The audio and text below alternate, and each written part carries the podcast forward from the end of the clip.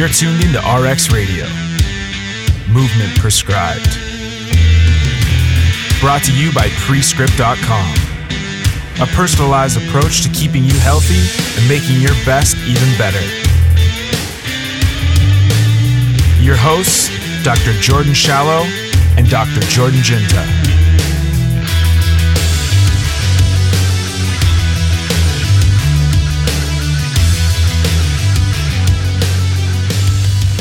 Two weeks. Two weeks. Oh, wow. I know. Feedback. Hopefully, if you guys love yourself or even like yourself a little bit. Well, if you're listening to us, I don't really know. Ooh, it sounds like punishment. But I know. But hopefully at this point, you have signed up for our free two-week trial of our HIIT program over on w w w dot prescript dot com, P R E S C R I P T. I was fact checking you on that one. I was like, right, wait, wait, I did it right. Yeah, I think you got it. Fuck yeah, we don't um, have to restart. Yeah, dude, because we're two weeks in, so we've had a lot of people take advantage of this, and a lot yeah. of people are now just crossing crossing over. Um, like so last week, um, uh, before the Ruscio interview, we sort of touched on like how the activation sessions work, like how you integrate these movements in with your ascending warm up sets of your main movement, and I think that's that's such an integral part of how we program, whether it's going to be strength training program, which coming soon, spoiler alert. Uh-oh. Whoa, geez, cat's out of the bag. Um, but it, just the algorithm alone, like learn, download the program just to see how the moving parts work and start to see how you increase your dynamics in your warm up from something static, from something sort of more active pain modulation, de- desensitization, down regulation, and then the stability, obviously, that integrated with the actual movement uh, that we're preparing for. Because a lot of people just go through the warm up and it's just net effect. Um, but the other days in the program are actually recovery sessions. So this is this is more, I don't know, how would you how would you describe the recovery sessions? Um, they're circuits of a lot of static positions yeah. for the most part, and with that, it helps you get a little bit of that um, that neurologic recovery. So you're actually calming the nervous system. You know, say you had a, a heavy squat ses- session. That's a lot of load that you're putting yourself through. So this is some time to unwind from that, relax, let those muscles lengthen out. Um, we talked, we've talked a lot in the past about uh, controlling your breathing with that. Yeah. Um, this can be a really good way to um, just kind of take a step back and let your body unwind from the damage of a training session um, to prepare you for that next one. And that's the key, right? Like we're not doing this arbitrarily to just kind of do a yoga class before bed, right? Like it's right. very specific. Each one almost even has a theme. Like, are are we working? What plane are we working through? Mm-hmm. And then how does that how does that plane of mobility through the hips? How does that then need to be stabilized through the trunk? Because that's the thing. The hip program, you can't just look at the femoral acetabular joint and think you're that's the hip. Where a lot of times that's how it gets oversimplified as. But it, I, I hate to use the word hip complex. But it is, and it's fucking complex, especially when we start talking the S I joint and then how the transfer of force from the hip into the S I joint, into the spine. Um, so there is a good amount of spinal stability, and that's the name of the game, right? You want that peripheral rigidity or that central rigidity to uh, promote um, distal athleticism, to quote the GOAT, Stu McGill. Uh-huh. Um, because I think a lot of people do the opposite, right? They're low back at sight, and this is, we talked last week about this, like, some of the results, some of the best results we're seeing are people with low back pain, um, or maybe the, the most results we've seen are people with low back pain. Um, and the reason being is like, if your spine is unstable and you're not doing any sort of core specific resistance stability work in conjunction with, it's like, there's still going to be that high demand on the hips to be stable to make up for the lack of spinal stability, especially for those guys and girls who are axially loading. If you're squatting, if you're deadlifting, if you can't brace hard, we're going to start to leak energy out into the hips and they're going to have to react in kind. So I think coming at it from both ends, and that's what the recovery session is all about, is having that that extra that extra piece. And like you mentioned, it's the parasympathetic drive. Mm-hmm. It's like we're really good at training the gas, right? We we're all fucking pedal, right? But this is training the brake. Yep. And I think that's where a lot of recovery comes in. I think when you practice training the brake, you can accelerate faster, right? So I, I think a lot of people try and just, they try and floor it, they redline, they burn out because they're not training the brake. And I think focusing on your breathing, working on quote, we'll call it core stability for lack of a better term, although I think our approach is more sophisticated than that. And then getting that hip mobility while focusing on getting parasympathetic really helps us crank the brake and get into full recovery mode. So the uh, recovery sessions, P M, I usually like doing them before bed. Yep, it's perfect. Three to five rounds through. Obviously, you're not going to be integrating with any barbell movements. Um, But yeah, these have been these have been really helpful, and some of the results we've seen have, have been um, have been pretty wild, just off the two week stuff too, right? And this yeah, is just an attenuated version of the four week reset and the six week overhaul, right? And the results are pretty immediate with these. Um, in terms of round to round, you'll see improvement through your range of motion, and then as you make that a more consistent thing, it becomes a more permanent increase in range of yeah, motion. Yeah, it's. It's like you got to kind of credit the account out of the gate, but once you once you start to get a foothold in it, your body really starts to take to it. Uh, interview. Yeah.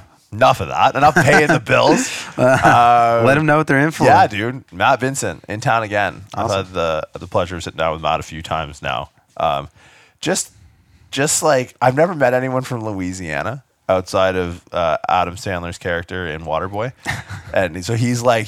You, you you listen to him for a while and the accent really shines through. Um, but he's he's one person when I travel a lot, I'll check on Matt and I'll throw him a text. Like, hey man, where are you? It's like, I'm in Iceland. And it's like, all right, I'm not, I haven't been traveling that much. He's fucking, he's all over the place. Dang. So we had him on the show, oh geez, a couple months ago. And he, so we kind of recapped on some of the travel that he was doing. And pretty good for anyone who's business minded. Matt is in a space, he operates... Um, He has a coffee coffee company, so he owns H V I I I Coffee Company, and he also owns H V I I I Brand Goods. Um, two two spaces that are inundated with people who don't have a lot of integrity. So, but you know, no, it's it's true, honestly, dude. How many fucking yeah. people do you know that try to own apparel companies in the fitness industry? Oh yeah, right? I know. And they just they, they run every shady fucking playbook. Their play in the playbook. So it's interesting to get Matt's perspective on how you navigate such a like a. like a just a seedy industry with integrity and just do it whatever the fuck you want. Awesome. And that's like words to live by. Like you listen to this guy and he'll make you want to just like quit your job and live out of a van. And that's me. Like I know that's, um, so it's always good when you have a chat with him because he kind of keeps you, keeps you centered. Um, so definitely check out Matt on Instagram. Um, I think it's, I hate Matt Vincent, hate spelt, uh, H V I I, right? Three. Uh, Three, three eyes. Yeah. I, I, I. Yes. Uh, Matt Vincent.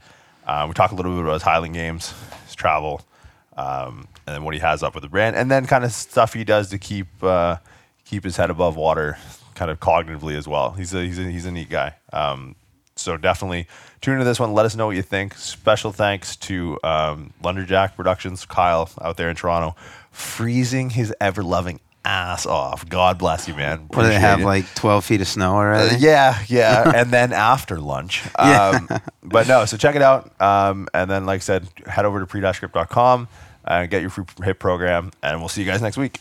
Omics, sure none of not. This stuff. Sure they're not. Bud. Nike and Flicks, different factory mm. in Pakistan, man. Get your get your story straight. Right. It is an interesting thing though, isn't it? Like you can almost... You bodybuilding fashion's a very... I can't sit like this, but I've been like... Every single person I podcasted with this weekend has been able to do this the entire time. I can't do this the entire time. I can't do it with this leg at all. As that bad knee, though. Watch. Fucking hip. Ugh. Yikes. That's poor. Fucking please, in please it. Stop. Yeah. So, this so, again. This again. I back by popular request. Is that what that was is? Good, man. I don't know how people listen to us for two hours and forty-five minutes. Well, we got... They did it. We have close to like five or six hours now recorded. Probably, yeah. And we should have just recorded our entire our entire time together. Buddy cop T V drama. I think that has to happen. We should pitch that. We'll call it North and South. And it's like oh, Canada and Louisiana has buddy cops. We could do like an Interpol thing. We could be like Interpol. It could be a travel show. It could be a travel show. But Me we're cops? I just like, I dude, I just grew up, you know. Do you just want us to wear like hunky uniforms the whole time? Well, yeah, obviously. I assume I'm going to wear like a normal beat cop, navy blue. So you're Starsky is what you're saying. Yeah, and you're going to be... Full Royal Mounted Police. Yeah.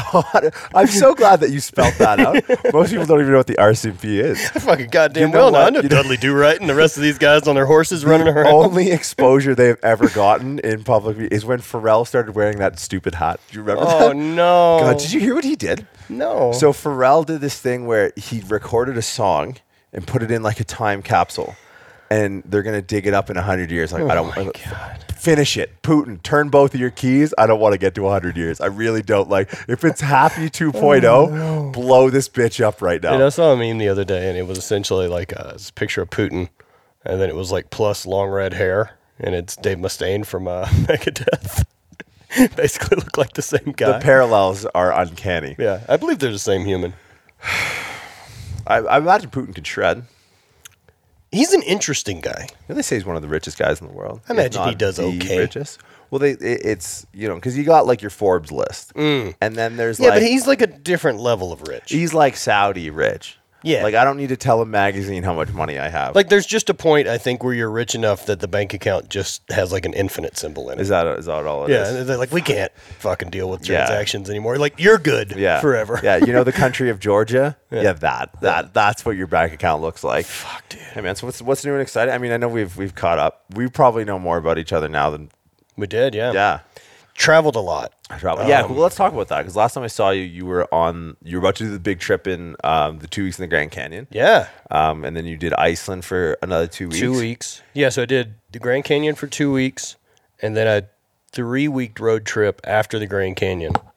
So up from Flagstaff to Reno, Reno to Portland. Portland, killed a week between those two, kind of camping, hanging out with friends, and then to Seattle, and then me and uh, a buddy Spencer drove from Seattle to Montana to Wyoming to Denver to Texas to Louisiana. Were you so, always like, like we were always bit by the travel bug? Yeah. Okay. Like I, I remember being a kid and like the first time I'd ever heard something about like people that travel every week, yeah. like get on like planes every week. Yeah. I was like, that's a fucking thing. That's a thing people get you to do. You knew that as a kid? I, no, no, no. I just remember like hearing about yeah. like that type of a gig, like a job where people travel yeah. all the time. And I was like, that sounds fucking awesome. This was also probably a time in my life where I thought being on an airplane would be neat, whereas now I realize it's a Greyhound in the sky and I hate it. That's if you're flying Southwest. No, Southwest is public transit. I'm not going to let you badmouth Southwest. Really? Southwest Southwest has done me loads of good. Shout out Southwest if you'd like to sponsor the U M S O Podcast. So dope if Dude, you were the first one. I've, I've actually talked to them a couple times and uh, they've hooked me up with different stuff. They sent me like a travel book and like other stuff. Really? They've been really cool. I've got enough points that I'm in the exit row every time I travel, yeah. which is Southwest first class. I'd love to see what the Southwest lounge looks like. yeah, it's not it's, is it like a strip club inside no. of the airport? Dude, I got hooked on Southwest because I was traveling for the games, yeah. and I get two free bags. And so every week that I travel, like my gear box that I travel with to compete is probably why I don't travel with anything anymore. So I traveled with like a full rolling toolbox. Yeah. Like the biggest thing that you're allowed to travel with. And so I've got in there soccer cleats, a pair of high jump spikes is what I preferred to throw in. Um, my hammer boots, which are essentially work boots with a eight inch blade off the front of them. Um, yeah, normal. Um, like two sets of wrist wraps, uh, knee sleeves, a weight belt, chalk, tacky, tape, and then like lacrosse balls and stuff like that. Yeah, I could see that definitely. Uh, oh, a glove. Go, going a minimalist approach after. Yeah, after that, I'm just like, if Vans are good enough. Yeah. Like, I'm not lifting enough weight that Vans are. When I fly international, I can just check my bags through. I almost, like, I'll leave the plane like, oh, fuck, I forgot something. Like, because I'm not carrying seventeen bags. I'm just shy of, like. I'm completely opposite. I'm so used to checking stuff that when I went to Toronto last week, I uh, just. Check, I gate checked a bag because it's tiny ass jet out of Baton Rouge. Yeah. And I just got to Toronto. I was like, wait a second. I had a bag with me when I started this day. What's so what's on your bucket list? Because a lot of this travel, I mm. mean, people, and that's what I think people don't respect because they, I'll get a lot of messages. I'm sure you get ten X what I get because you travel ten X yep. what I do is like, people don't understand that this is work. It's work. It is work. It's Look, cool. It's, it like, is super fucking cool and it's fun, but it's, It's work. Yeah. And traveling's, like, I, I thought about it this morning because I was thinking about something that had happened in Iceland, especially with, like, the time switch and schedule, which I'm currently an eight-hour time difference than I was in Iceland. Right. And so I'm like, man, you know, that was that was neat. And I was like, wait a second. That was three weeks ago. And it feels like a really, really long time. And so one of the things I like about travel and the amount that I do it is it slows down time. Um, and since that is kind of the only commodity I believe that we actually have, that's good. Because if I'm home and like I, when I was hurt and laid up after surgery, dude, eight weeks just disappears, and I don't have anything to tell you good that happened during that time frame. Whereas two weeks on the Grand Canyon, I have a lot of shit that happened. And three weeks that I traveled in my truck after that, getting truck broke into and shit stolen from me and all those type of things, I have a lot to talk about. But I don't have anything to tell you of valid importance from laying on my couch for eight weeks. Do you have destinations you want to see independent to work? Oh, yeah. What? Yeah. Like, give me a give me a bucket list. Give me a so top, just close to everything. Give me but a t- give me a top three. I'd like to. I want to climb Fuji, so I don't know what I need to do for my need to be sorted to do that. Yeah, a lot of them are kind of physical stuff too. So like Fuji's definitely one. I'd like to do Kilimanjaro. I just need to figure out the knee again. Um, and so since right now I can kind of cycle, I'm starting to look at different cycling trips. Um, so there's a thing that I've done in Montana called uh, Going to the Sun Road. I've done it with uh, some friends up there, and it's essentially, it's this fucking amazing road to Logan's Pass in Glacier National Park, and it's incredible. And that road is fourteen miles, and it is uphill. There's not a flat. It is strap in and dig. And when we went last time, we rented bikes, but we rented like the uh, elect- electric assist, which are fucking awesome. Can you get one of those bird scooters? No way it can make it. Really? No fucking way. Wow. So we're talking grade. Yeah, here. it's it's ugly. Oh, man. You know what? And that's the only thing. When you see something like that and you experience something like that, and then you turn you know you turn on the Tour de France and you just go, what the Dude, fuck? People have no concept of like how how fast those guys move, or the grade of elevation. Like, well, there's both. I mean, even I mean, you're talking about guys that are doing twenty-four hundred miles. They're essentially riding a century every day for a month. With a couple days off, right? And they average twenty-seven miles an hour. Like my fastest average speed for a twenty mile ride is eighteen.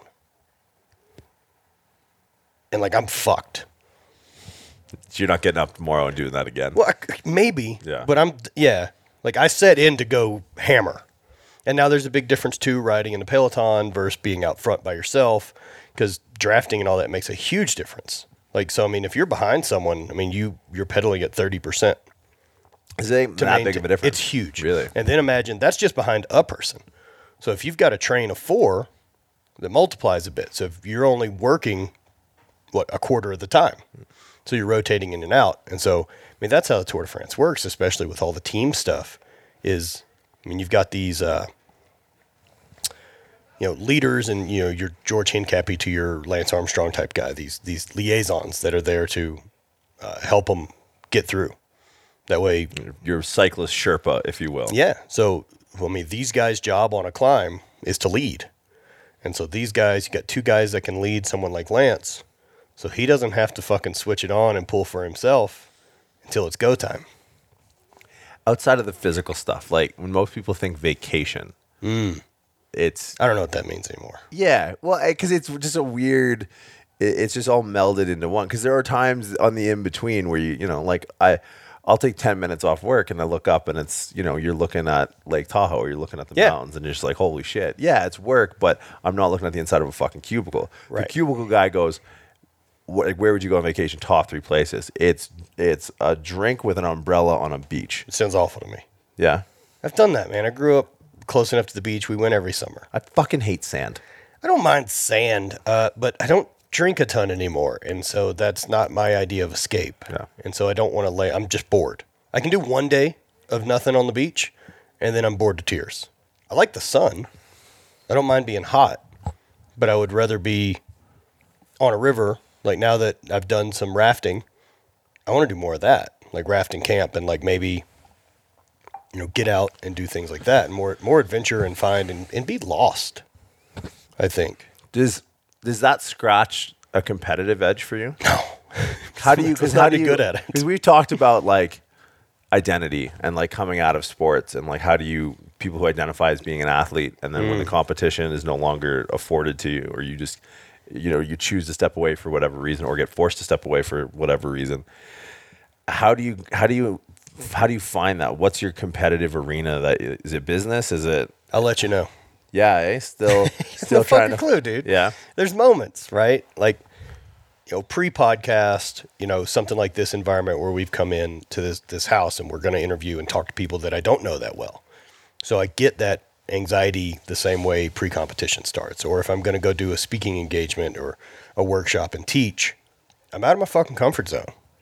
And it's the part for competition that I loved was the idea that like, now's the fucking time we perform. That this isn't going to be perfect. Probably going to be tired. I have other bullshit in my life that I may be stressed out about.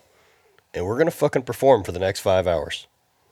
We can slow down the rest of that shit and get the job done. Because that's what we do. So it gets scratched a little bit doing that. But it's not the same as the physical side of it. It's not the same as physically performing a thing that you're good at. Um... So I don't, I don't know for that. And I think for me, like the actual end date of the competition, like I was really looking forward to this bike ride in California next week that I'm canceling, but like I was really looking forward to that because I've trained for it, but that's what I wanted. I missed the having a thing to train for.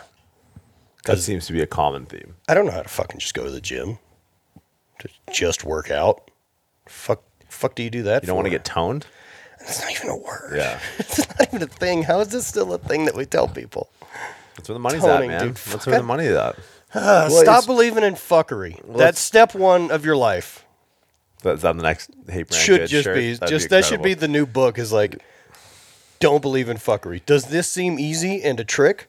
Avoid it. If you put that as a title and put it in the airport, you'll sell fucking millions. I'm I guarantee sure. It's it. Just page one is go fuck yourself. Page two is like sort your life out.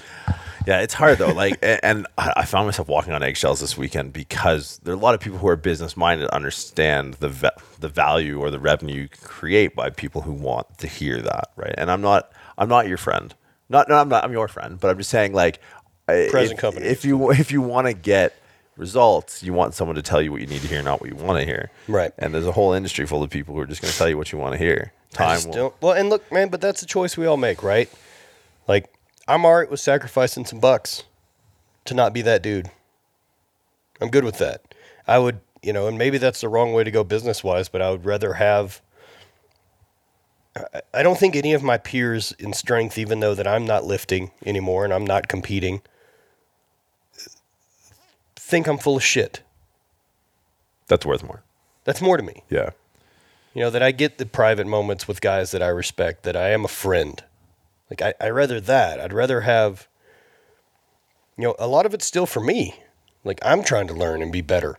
Like, I, I don't want to meet up with you and just talk about how we can fucking grow a business.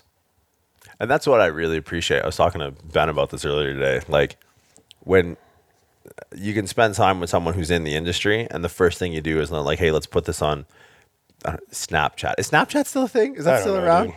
Well, and, and that's the thing. Well, it's, you can tell where people Snapchat's kind of fucked. Well, they're they're you, losing C E Os constantly at the moment. How do you monetize it, right? Well, what they monetized it in the way that Facebook and Instagram tried to fucking buy Snapchat for over a billion dollars a couple years ago, and they declined it. This is a mistake.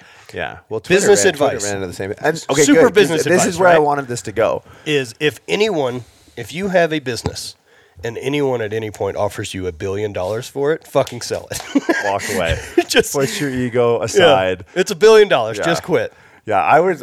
I'm just shy of selling my online enterprise for like a bus pass back right. to the Bay Area. Yeah. It's like my four runner needs an oil change. Which one of you guys downstairs? I could sell all of H V I I I Brand Goods to someone for like sixty bucks out of my pocket, well, plus, plus the inventory. Especially here too, right? Like it's it's intimidating to talk. Like you'll be in conversation with guys who are literally millionaires, mm. right? And some of them in multiples of tens of millions sure. of dollars, or they own multiple companies with an overall evaluation of fifty, sixty, one hundred million dollars.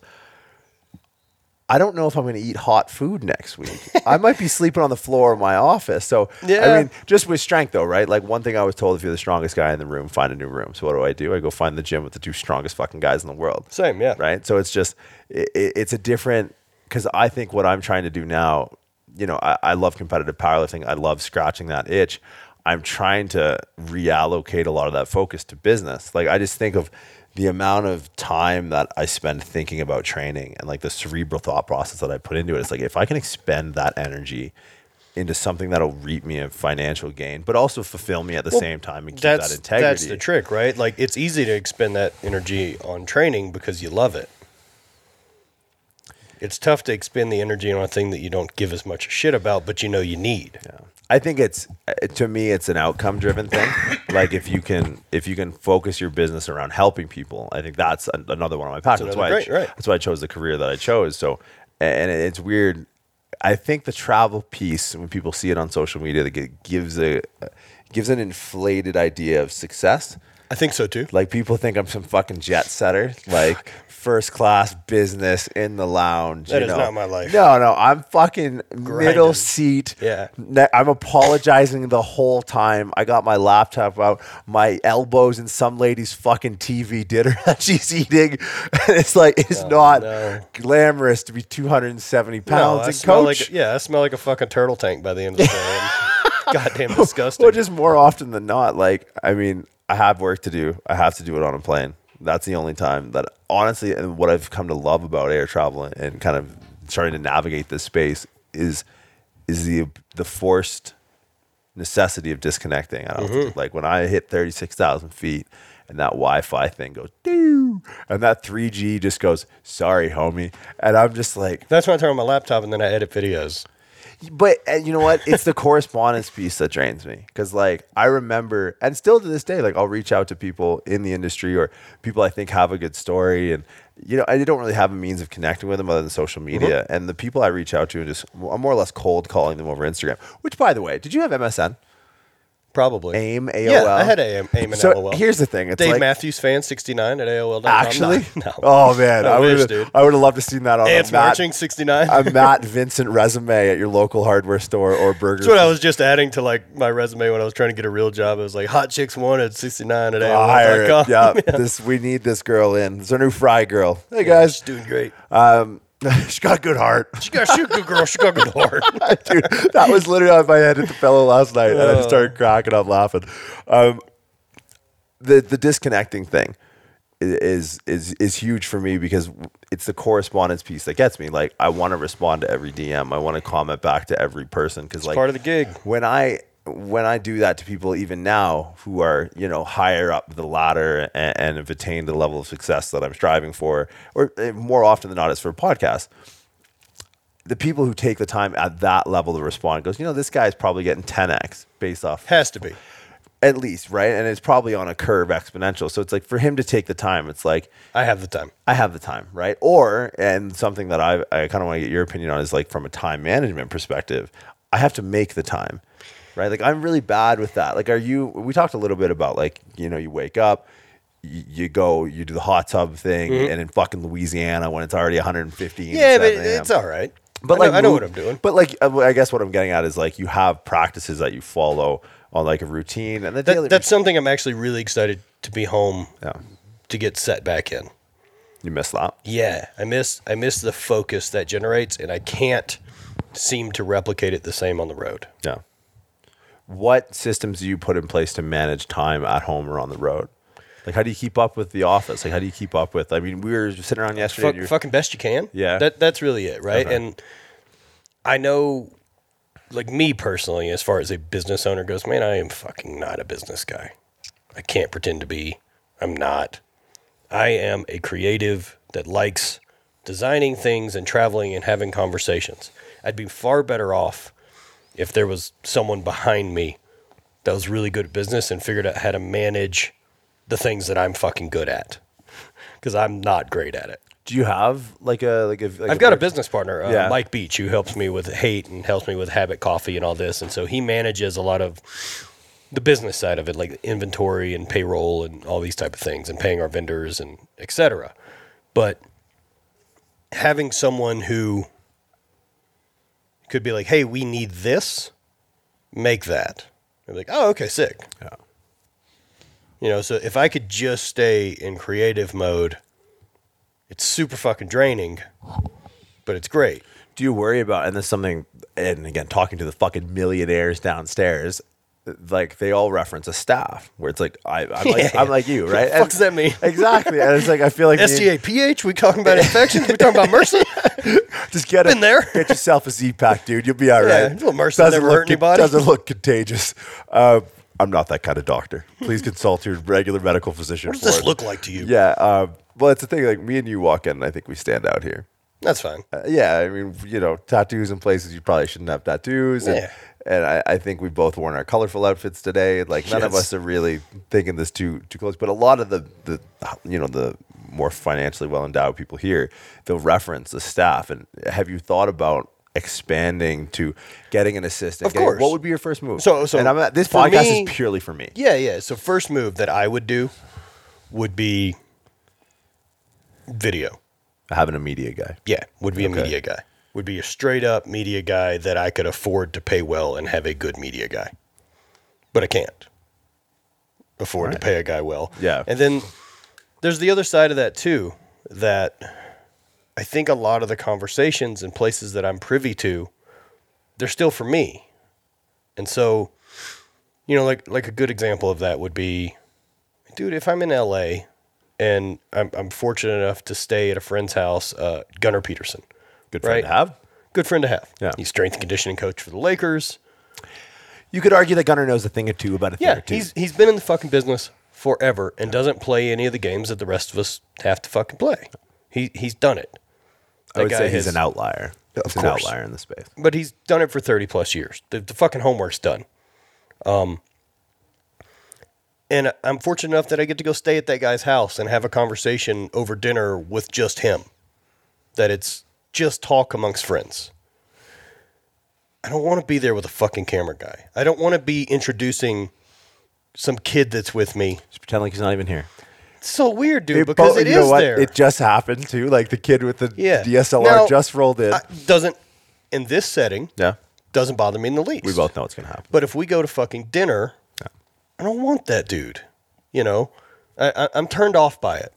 And I don't, as soon as someone really knows that you, that it's all going to be live and be somewhere, like the interactions aren't as genuine, you know, conversations that you and I, Ben had yesterday, we don't fucking record that. We don't hold that. No.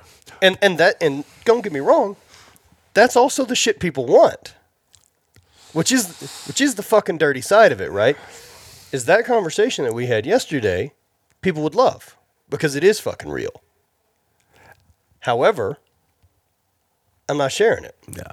Well, and you know what, though, and what I appreciate about like you and Ben and having these real friends that you can go to, like I could fly to Tampa tomorrow. If I was in a jam, I could go just Ben. I got, I have an upstairs at my house. You're always welcome. I'll stop off in Louisiana on the way. But it, and that's the thing. The it's because like right now we're putting on because we have headphones on, but it's not far off. The, the the interaction is genuine, but like the subject matter isn't close to how deep we'll go. Like yesterday it was like sitting under the mountains, trees, yeah. birds, bears, and we just went deep. Yeah, and yeah, like, you know, it, but I think shit as this is, one of the things that may hold a guy back like us business-wise is that we don't have a switch that we flip and become this other person.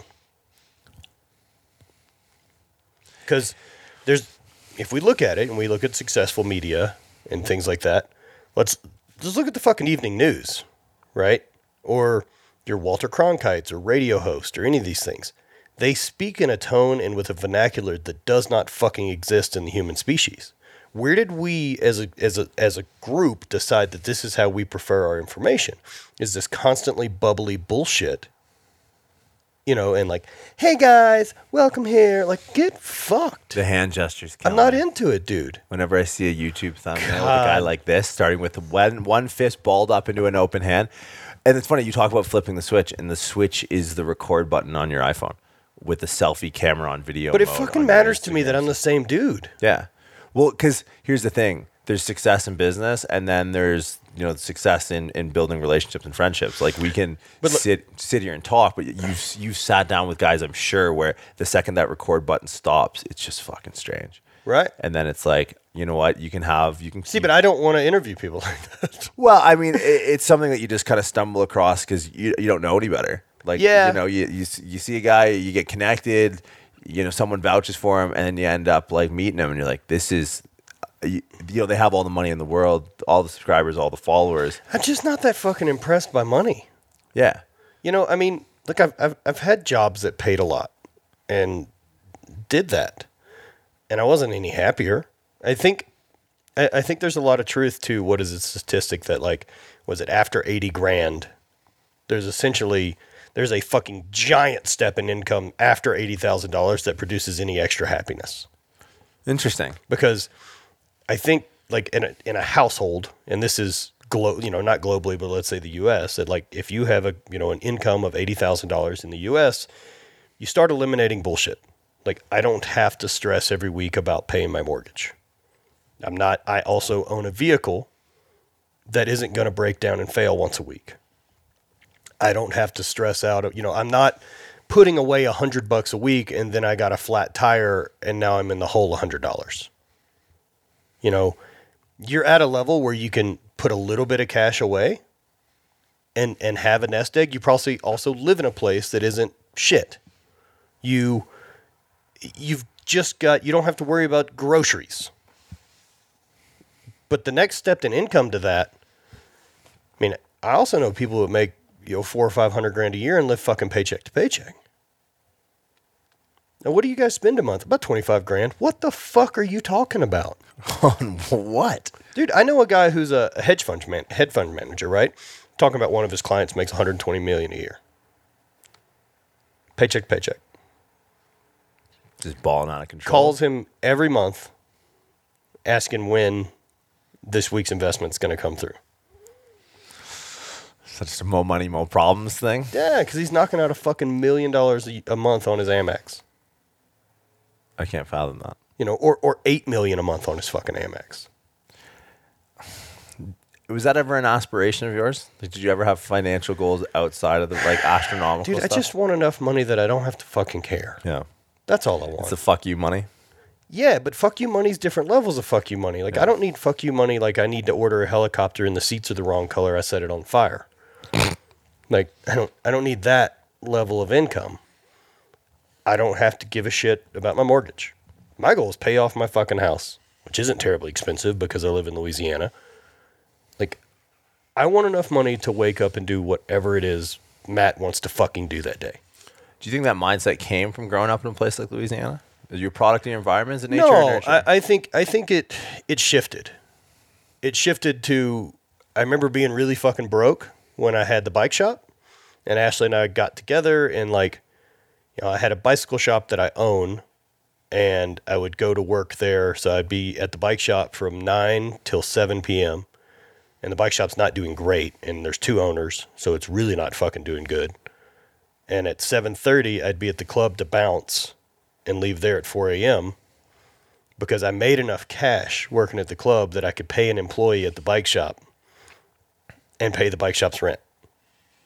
But checking is, I Ds. Yeah. And or smashing, yeah, smashing yeah. drunks in the face yeah. or whatever it is, or fucking wheeling dead strippers out. You gotta, gotta make a living. Gotta make a living. She's right? got a good heart. She's a good heart. She's a good girl.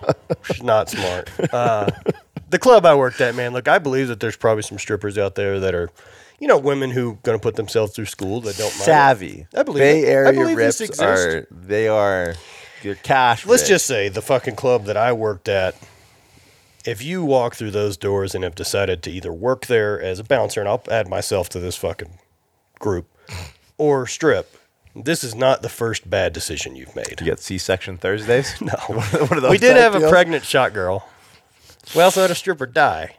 Actually, yeah. Uh, that's, that's while I was bouncing, no, while I was DJing. What was the drugs? Uh, she ate about three hundred milligrams of uh, Oxy.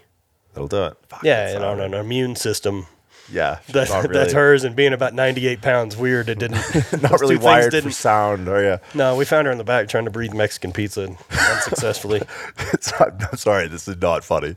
Do not laugh at this. Sure, whatever. Uh, so when you, I mean, when you kind of have this attitude, because uh, I look at my business model and I think I'm I'm entering a, an infested water, like a, mm-hmm. a saturated market. And you're my canary down the coal mine, man, because I look at apparel companies in the fitness space, in the strength sport space, just in, in like the the lifestyle brand space, if you don't mind me using the term. That's what it is. Okay, good. Um, and I just think, holy shit, never mind, I have nothing to complain about. Because like the the amount of like dreaming elegance oh five eight three Instagram accounts, hey, how does that work, dude? I think it's got to be bots now. It has to but be, I but think like, in the initial are, are they stages, actually business that's making money? Because I've never seen no. a person. Never. But the thing is, like, I see so many knockoffs of that. Like, it's just like, oh, that word is cool. Like, and I'm going to put it in cursive writing. But, but that's and I'm sus- gonna, sustainability, right? Yeah. Well, I guess then, what do you attribute the success and sustainability of hate to? I think we got a message that, that people can attach to. Are you the message? And do you ever worry, mm. is that a stressor? Because here's the yeah, thing. Of course. When I canvass the room downstairs, it's a divide. It's guys that have built companies that they're now trying to walk away from, and they're starting to realize, like, oh, shit, I should really, I need to be the face of this thing, and that's a stress, right? Like guys who have... People aren't buying the program. They're not buying the books. I mean, look, I, I don't think I could ever sell hate brand and not be at the wheel of it. I don't think it fucking works without but, me. But a, yeah, and I think because everything you just said, because you don't give a shit about money, because you're doing it for the passion of it, but, but with that too. I mean, make no fucking mistake. I give a shit about money. It, there's just an X amount. Yeah. I mean, and, and I'd like to have more of it, but I'm not willing to make more of it by... doing shit that I find gross. Yeah, you know, like, that's fair. Like that, that's the easiest word. There's just, like, I don't know if it's fucking selling out or doing any of this, but I've also got examples of people who I don't think are and who are wildly fucking successful. And when, and all that means is you don't have to.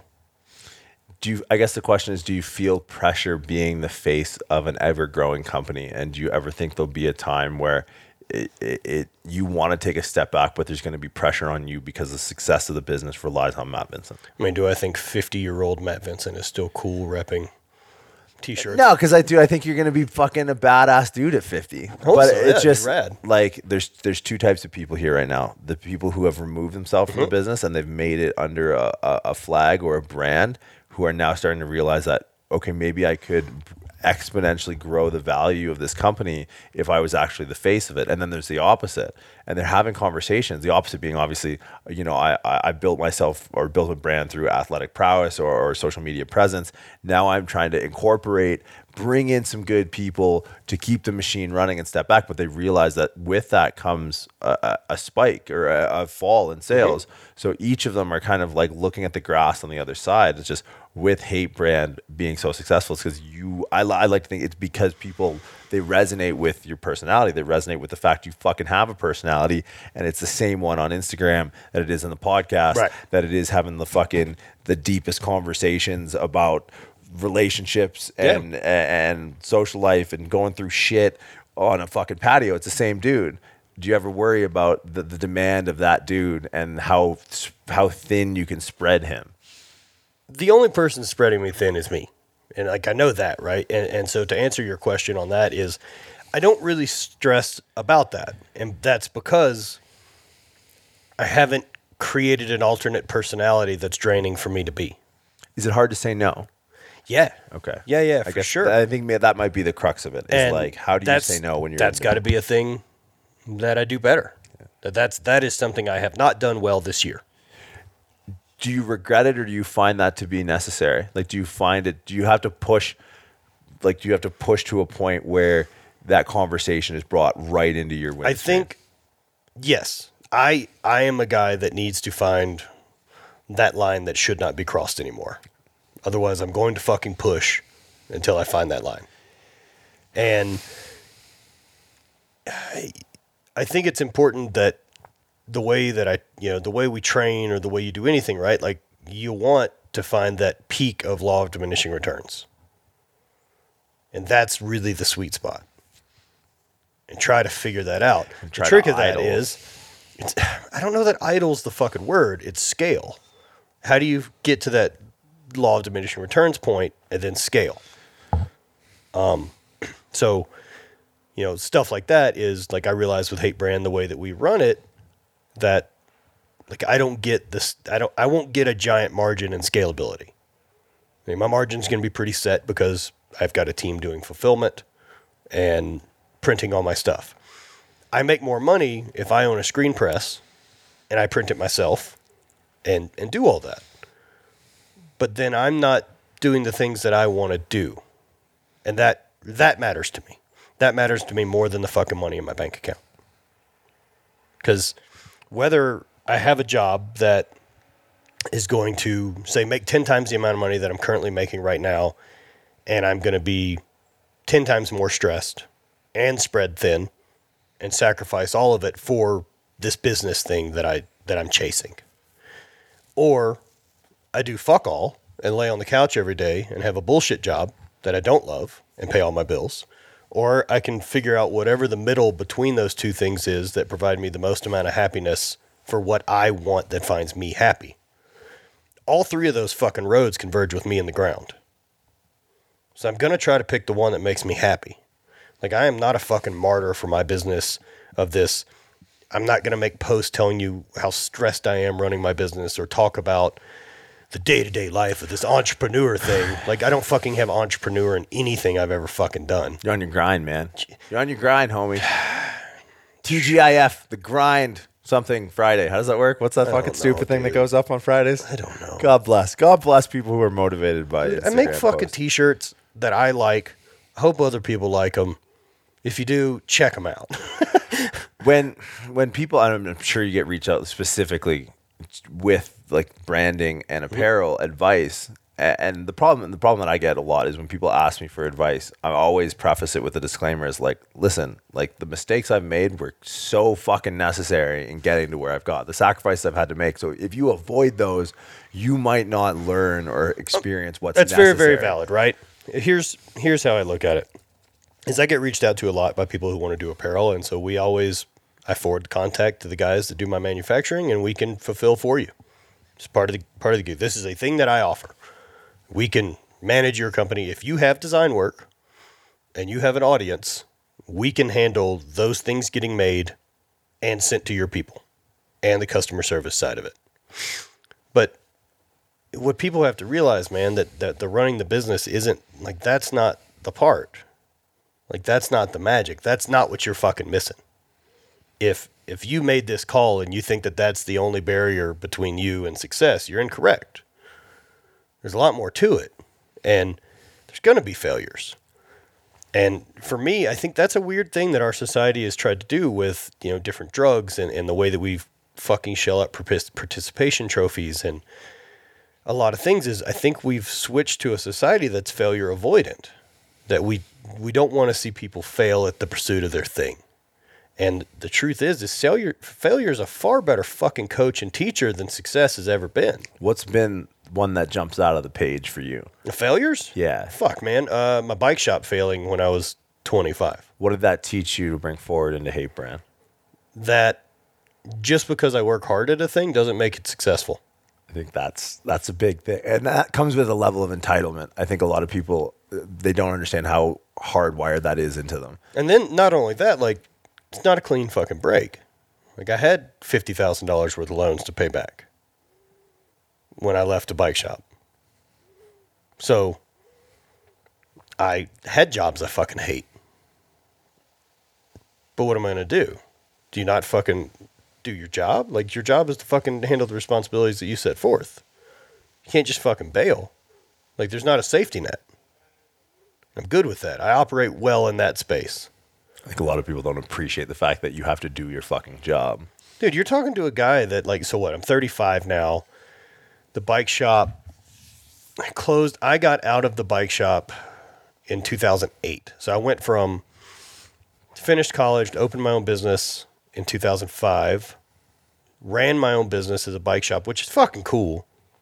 You know, went to a place and fucking worked on bicycles and hung out with people and drank at night and partied with friends because I'm a twenty-two-year-old fucking entrepreneur. That guy was really fucking happy to call himself an entrepreneur. Yeah. I'd like to smash him right in the fucking yeah. face with a bat. But it's what it was. And so business dwindles, business dwindles, and you're fucking lying to yourself. And it's, if we just get through this hump, we just get through this hump, right? And like, it's, you got to change and adapt. And what are you doing that's not what people want? Because cream still rises. Like, there's other bike shops in town that are fucking successful. They're just not choosing to come to yours. And so it's it's a tough fucking bit. But so that fails, and my next job was a, in a suit working at A T and T stores talking to people about home telephone service. Sounds like an S N L bit. Talk about getting fucking punched in the face. Like, bury your fucking pride and go to work. And I did that job because it paid the fucking bills. Because what's the other option? Who fucking, who am I putting my hand out for? Help me. Go help yourself. Get a fucking job. You know when's a really good time to look for a job? While you have one. Novel idea. Get a fucking job and then look for jobs that you'd rather have. Don't sit around fucking waiting for it to come to you. What's the one biggest sacrifice you think that you've had to make with with starting H V I I I Brand that people don't see coming or you didn't see coming when you when you kind of set out on on, on creating this brand? Like the people, if it were to hit them in the head and they're not be ready for it, they might not have the mental fortitude to overcome it. And they think it's all sunshine and rainbows and Instagram posts. And like, dude, when your head hits the pillow. Yeah, it's it's a fucking drain. Like, you don't get to turn it off. Like, that's part of the deal. Is like, I don't work a nine to five, but I'm also never really at work, but I'm also always at work. That there's always a voice that's thinking about it. What could we do better? What aren't we doing right? Why is this this way? Why didn't that shirt sell as good as we expected? And then there's stress of of the relationship, you know, relationship with my wife, any of that type of stuff that is going to be stressed because I'm not fucking home. I'm just not there. I feel like I've spent more time with you in the last like couple I know, months. Right? Yeah, I'm like a like a surrogate. I'm on the road wife. Yeah, I'm doing a terrible job. I'm sorry. Yeah, you don't snuggle great. No, I'm no. Be honest, I'm, I got to be little spoon, man. Sorry, it's a logistics. It. It's a logistics thing. It's those B cups you got. That's that I like that's my what hands it is. On, yeah. Well, you know what? I'm built for comfort, right? That's what it's all about. Now, like more on the binary side, this is like, yeah, conventionally from a business standpoint, like you are not, like we are not, I like to think the guys downstairs, right? Like, no, we're definitely, I think, I think different. I I aspire to have some of the more technical aptitude that these guys have because I think that'll find you well. What, if I could maybe from a little bit more granular detail perspective of the business itself, what do you look at as far as metrics of growth? Or is it all just a personal endeavor? Like, if you're happier and the bills are getting paid and it looks like they're going to get paid for the no, next no, quarter. No, no, of course, man. We're fucking athletes. And I think I think there's a really big difference, too, is we didn't set out to be business people. And there's people that that's what they want to do, is run a business. I got asked to run a business by the people following the things I was doing. And I was like, okay, right? And then, like, that's...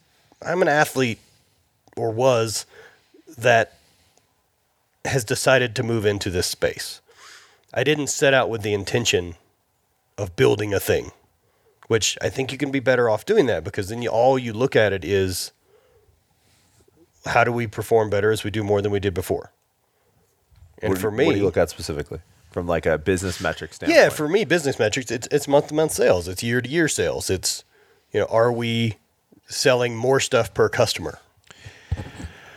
How do you how do you allocate resources to make sure that that number is always like peeling back a layer from that? Like, like if you were to look at key performance indicators, like kind of into the weeds business stuff. Like, you know, it's it's it's tricky, right? Because you're operating, at least we are, right? Like we operate on, you know, limited capital from stuff we make, and so. If we invest a bunch in a thing that we think's going to go well and it doesn't sell, fuck. I mean, we had we had an issue. I had some bags made last year. Would be would be probably the only one I can really point a finger to that was fucking that hurt. We had some bags made, a duffel bag, and we had a backpack, and I really really liked both of them. And I got them, tested them out, and beat the shit out of them for six months, and we're like, sick. Here's price point on these. Let's get these made, and we got a thousand bags made, and so now we're Thirty, thirty-five thousand dollars cash into these bags, right? Which we know that we can turn into a hundred grand. Except for when the bags show up, we can't sell them because because they're not the same as the ones they sent as prototype, and the quality's bad. But instead of fucking my customers, I pull them off the shelf and I eat it. Thirty-five it's what grand you do. On the chin. No, that's what you do. Yeah. But so what? So what? Then I make a product that's shitty and I just tell everyone sorry? No. Like, fuck that. They didn't, they're still spending their hard-earned money with me. I got to provide a quality thing. And so we eat it. But that's a tough hole to dig back out of. When you were ex- expecting to turn thirty-five thousand dollars into one hundred thousand dollars, and instead you just turned it into thirty-five thousand dollars negative. Does that rewire your thought process of moving forward and finding stuff? Because I can't. Vendors. Because you got to be careful then. Like, I need to make things that sell out. And so now I've got to try to really predict a number of how well do I think this performs, because I want it to sell out. So now we can make another thing to sell that out and keep rolling the profit back in.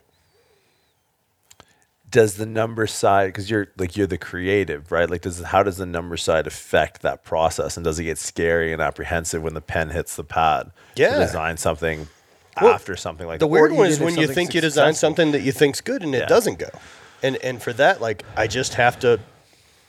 It, it didn't take, you know. Is there for, any predictive measures? Like no, no.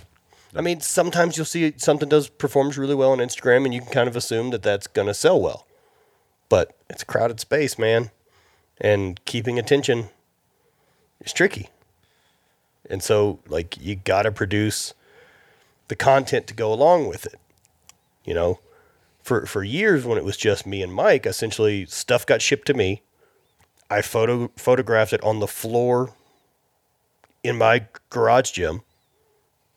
And then we sold it. Like, the turnover was fucking quick and it was great. And so now we switched to, as much as I'm traveling, I do have a guy doing some media for me, but he does photography and all this. And what ends up happening with when I'm traveling is I'm not in any of the photos. So it doesn't feel like it's me. So it doesn't perform as good. So this is the point, right? Right. So, so that's the stress. Yes. And so what's better for business is me to be fucking home, which is great to fucking understand, because right now I want to be fucking home. Yeah. You know, so so cut it back. But is there a point in which you got to get back on the road again? Of course. It should be better for business. Of course. There, There is a law. I can't sit in Louisiana in my own fucking garage gym and produce entertaining YouTube content. Yeah. Not how it fucking works for me.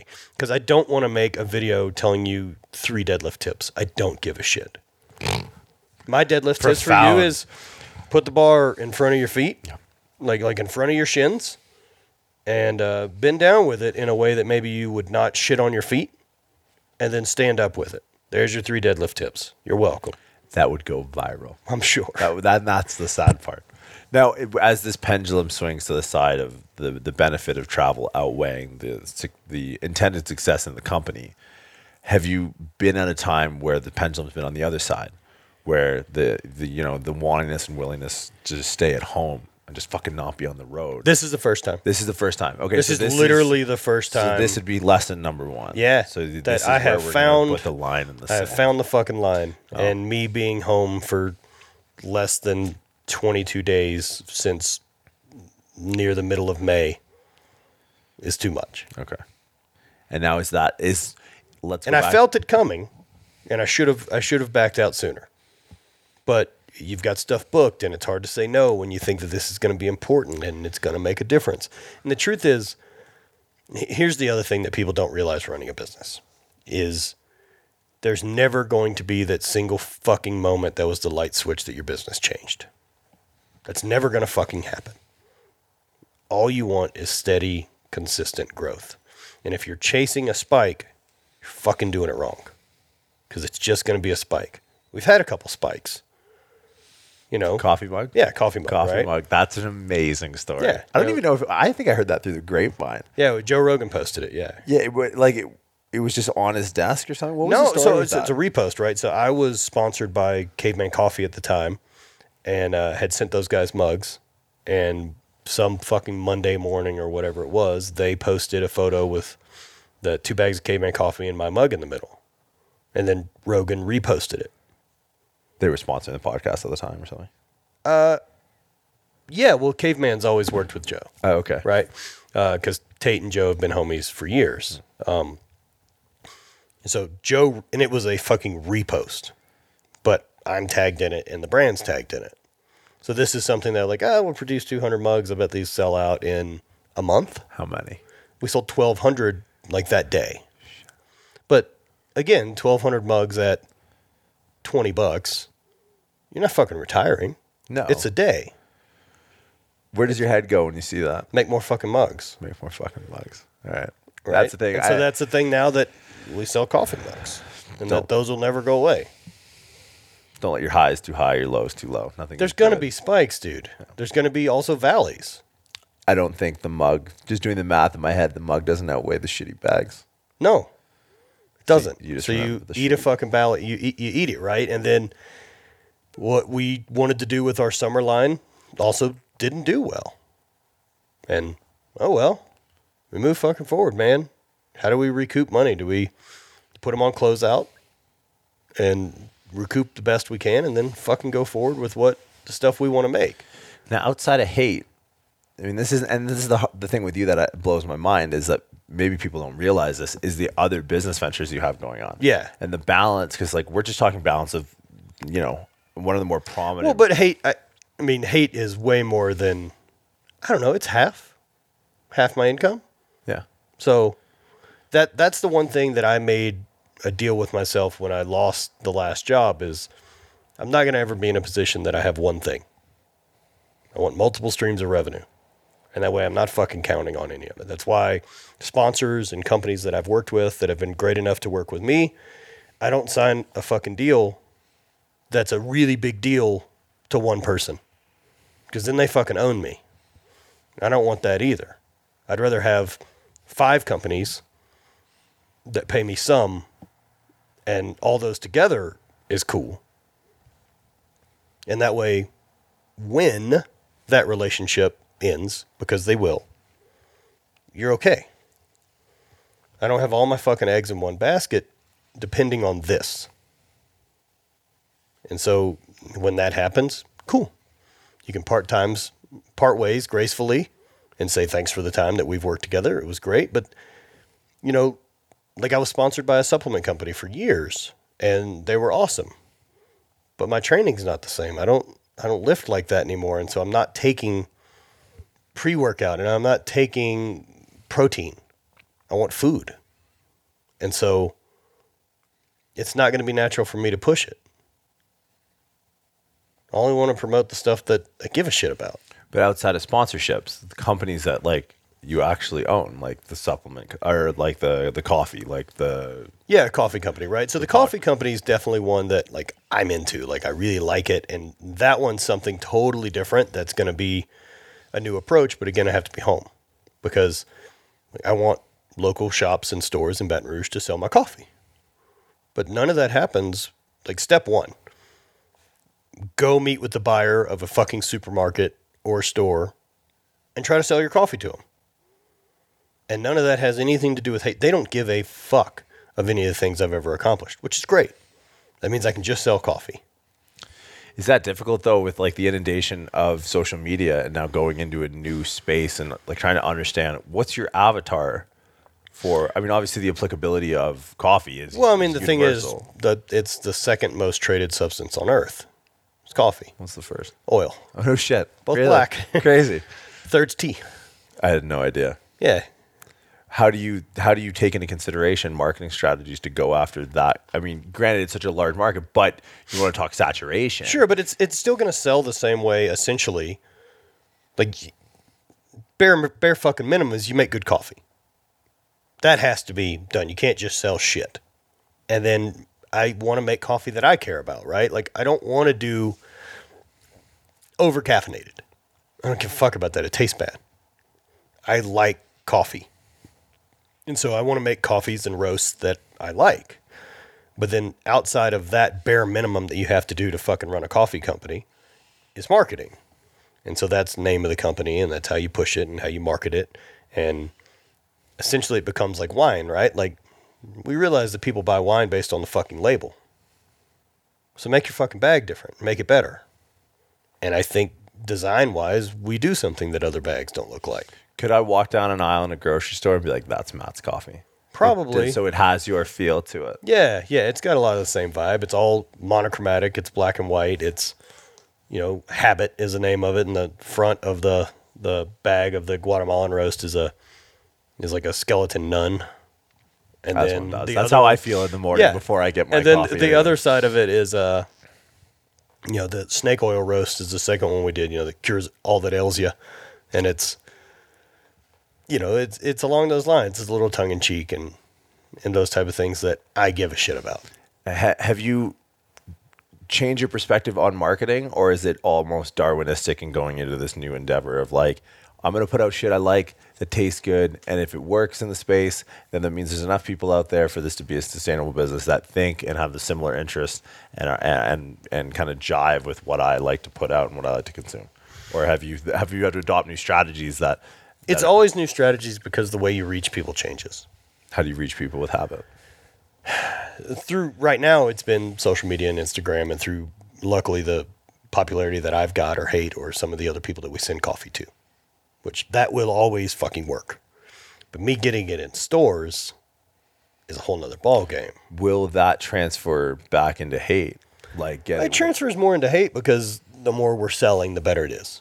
Well, I'm saying in the strategy of like, will I walk into, you know, Uh, I don't know, a PacSun. Is that still a thing? I think PacSuns exist. I haven't been to a mall in a really long time. I wouldn't recommend it. No, they seem awful. Yeah, well, it, will I walk into a store like that and see hate on the shelves? No. It'll always be yeah. in-house. Okay. Yeah, yeah. So not there won't be a like a retrograde effect of I mean, like, I don't ever like saying never. Yeah. But I don't see that being the business model. And I mean, I think that's just such a different business model. If that's what you want, if you want to be consumer brand, like you've got to do things a lot different. Like it's got to be safer, and it's got to be like, I can't have the name of my company spelled in a fucking way that people don't know what it says. Probably not ideal. I think, I don't know. It's that's perspective, right? Like it, because it's so unique that like, look at the Nike thing. Like you go to a different country, they say Nike different. Sure, but I mean, you know, you realize like what an outlier you're talking about. Yeah, like Nike, yeah. Like you don't get to fucking base any of your rules off of what Nike's done. Understood. I just think for me, it's if you look into the space that you're operating in, it's like Prodigy or like Rye. Like it's just very simple shit, yeah. Right? That, where I think you you're unique in that way, where it's like this is what I want to call it. This is what I call it. If you want to call it. Uh, someone yesterday called it heavy. Heavy. Yeah, I've heard oh, that I a never lot. even saw that. Yeah, I've, I've heard that a lot, and I'm just like, that's H V three. Yeah, heavy. I, uh, I was talking to Josh Trent earlier. And sorry, Josh, I'm going to throw the fucking throw you under the bus. He's like, oh, he owns like heavy. I'm heavy. Trying to say it. Yeah, I'm yeah, just yeah. like, no, no, no, hate. It's not the not the greatest fucking marketing that I've ever thought of. With but hate, it is but. though, because it's representative of what the fuck you want, right? And at the end of the day, you're the face of it. Nike's a faceless fucking. Fuck. And, and still, I try to fucking remember, right? Like when peaks and valleys of sales, like still fucking remember that this is a thing that pays my bills, and it's mine. Like, like we created a thing out of the fucking ether, and it works, and. You know, if and when there's a time that we shut the doors and no longer have hate, okay. That's a weird one too, right? So I owned a bike shop for three years. That's three years that it paid my bills. Not very well, but I had it. So what equals success for a business? Is it only successful if it never fucking ever closed? It's got to grow. Well, it's always got to grow forever. You know That's what I mean? Like, would you say, I mean, what's a fucking company that was around that sold a ton of stuff? Like, whoever fucking made Surge, like the, the Surge, like soda, like a, like, like Four Locos? Yeah, let's say Four Loco, right? Or let's say a thing that doesn't sell anymore. You know, say, say Jabot jeans that were very popular at one point in life. You're in Canada. You're I lose, realize. You're losing me, man. I don't know, man. What are, Let's what's go with four maple low. syrup. Yeah, all right. I, I know. I get what you're saying. I get what that, you're saying. You know, so they're in business for fucking ten years, right? And then at some point they realize things are on the way out, and so they shut the doors. Is that business a success or failure? I don't know. I guess if it's your business, it's your choice to decide on whether it was success, success or failure, why you had to close your doors. Right. But so for me, I guess, I mean, kind of to close, like moving forward, how do you allocate your time? Is it... Do you go a mile deep on the projects you currently have, or do you go? Do you try and diversify further? Like what's I've what's got to rad- focus. So, like, so habit, so right hate, now, that's yeah, that's so, the. So right now it is hate, habit, podcast, which is U M S O, and then YouTube supports those. Like those are, and we've got a couple other entities in there that are all synergistic in helping the other two, right? With like the fulfillment company and stuff like that. But I've got to focus on those. And it can't just be like, well, I filmed today, so at some point I edit that and that equals a vlog. I need to give a shit about what I'm choosing to film. I need to, the podcast right now has been the main focus. And so that's grown a lot and has helped subsidize, you know, income that now hate doesn't have to be this thing I depend on every month to pay my fucking bills. And again, luckily, because I live within my means. I don't drive a fucking expensive car. My wife doesn't drive an expensive car. We don't have an expensive house. I travel a lot. That's business expense, but you still got to have fucking money to travel. And so, but if the travel isn't adding to sales, why are we doing it? Yeah. So that's that's really the point where you've got to decide, oh, so I can cut back on this and now I can refocus on what hate should be. And I think that has been a loss of focus with trying to change the business model, which we did this year with having some in-house designers and having my media guy and me feeling like I can kind of say, you guys got it. And that's not how it works. No. And so it's eat crow and get back at the fucking helm and steer the ship. Now, like any, ad- I'm reluctant to say advice because it's such a corny way to close, but like we've kind of, It, it's been thematic in the sense that like we've tried to make all these efforts to build it, to sit back and relax. And only when we when we build it to the point where it's actually beneficial for us to sit back and relax, can we sit back and relax, right? And, and pushing that point, push to the brink, find a way to scale, pull back, push to the brink, find a way to scale. And hopefully sure. that, that point of brink is further every time. Like, I guess like what unconventional advice would you have for someone?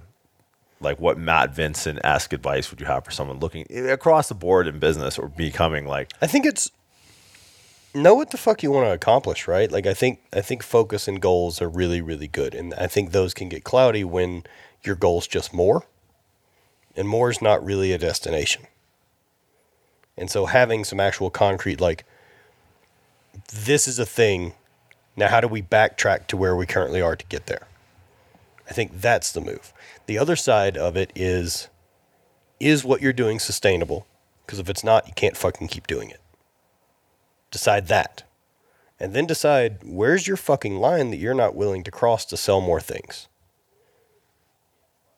And, you know, I, I, I try to keep perspective, right? That like, I mean, of, of fucking apparel brands that are in this space, like I'm not the biggest. I'm not even fucking close.